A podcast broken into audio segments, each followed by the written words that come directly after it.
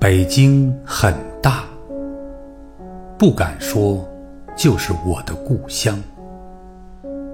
我的故乡很小，仅北京城之一角，方圆大约二里，东和北曾经是城墙，现在是二环路。其余的北京和其余的地球，我都陌生。二里方圆，上百条胡同。密如罗网，我在其中活到四十岁。编辑约我写写那些胡同，以为简单，答应了。之后发现，这岂非是要写我的全部生命？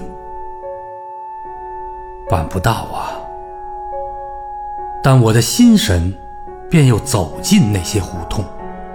看他们一条一条怎样延伸，怎样连接，怎样枝枝杈杈的漫展，以及怎样曲曲弯弯的隐没，我才醒悟，不是我曾居于其间，是他们构成了我。密如罗网，每一条胡同都是我的一段历史，一种心绪。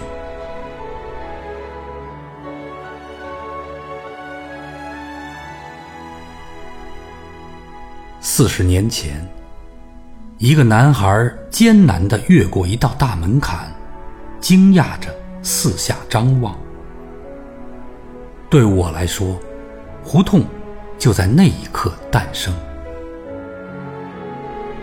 很长很长的一条土路，两侧一座座院门排向东西，红而且安静的太阳悬挂西端。男孩看太阳，直看得眼前发黑。闭一会儿眼，然后顽固地再看太阳。因为我问过奶奶，妈妈是不是就从那太阳里回来？奶奶带我走出那条胡同，可能是在另一年。奶奶带我去看病。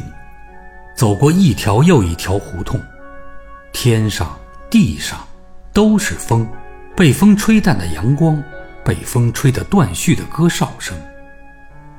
那家医院就是我的出生地。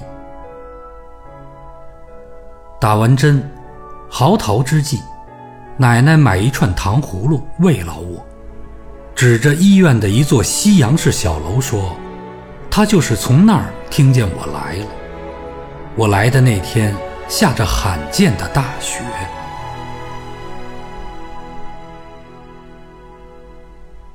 是我不断长大，所以胡同不断的漫展呢，还是胡同不断的漫展，所以我不断长大？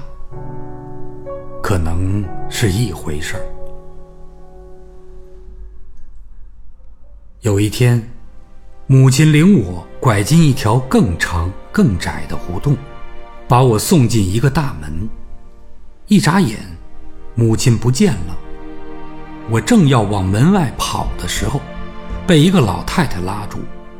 她很和蔼，但是我哭着使劲儿挣脱他。屋里跑出来一群孩子，笑闹声把我的哭喊淹没。我头一回离家在外，那一天很长。墙外磨刀人的喇叭声尤其漫漫。这幼儿园就是那老太太办的，都说她信教。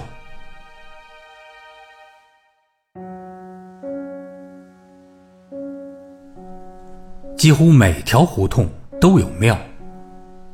僧人在胡同里静静地走，回到庙里去沉沉地唱。那诵经声总让我看见夏夜的星光。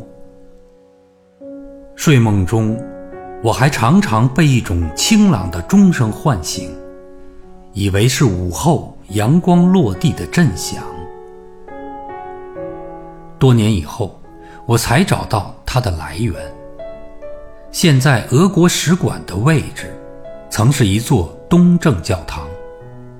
我把那钟声和它联系起来时，它已被推倒。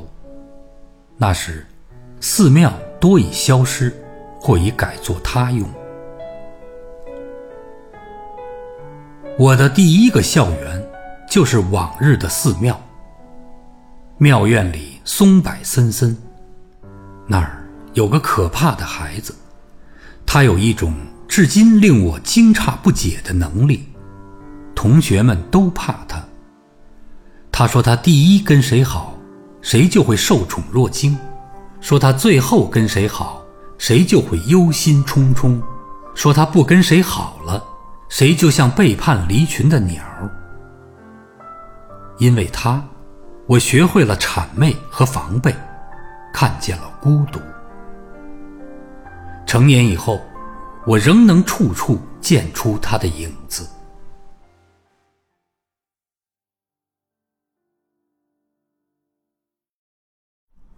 十八岁去插队，离开故乡三年，回来。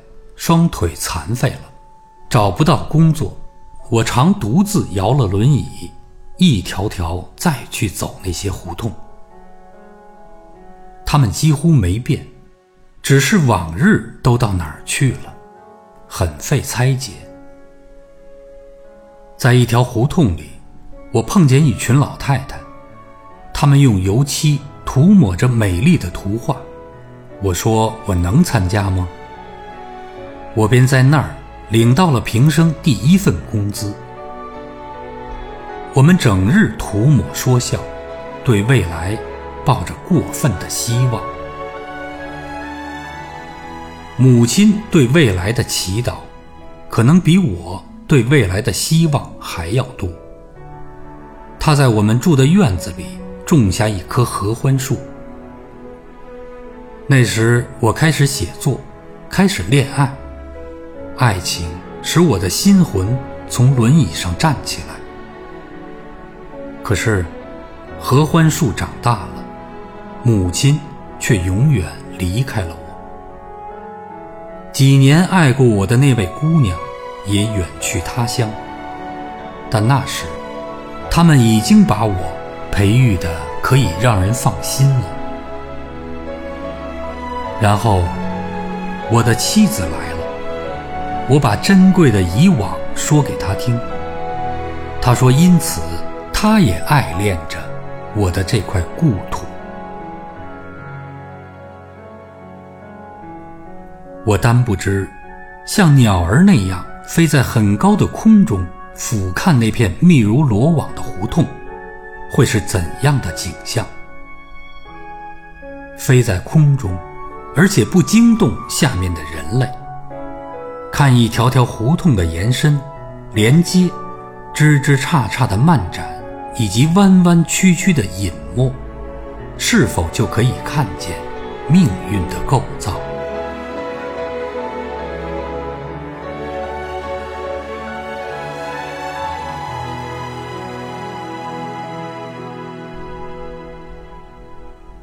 一九九四年。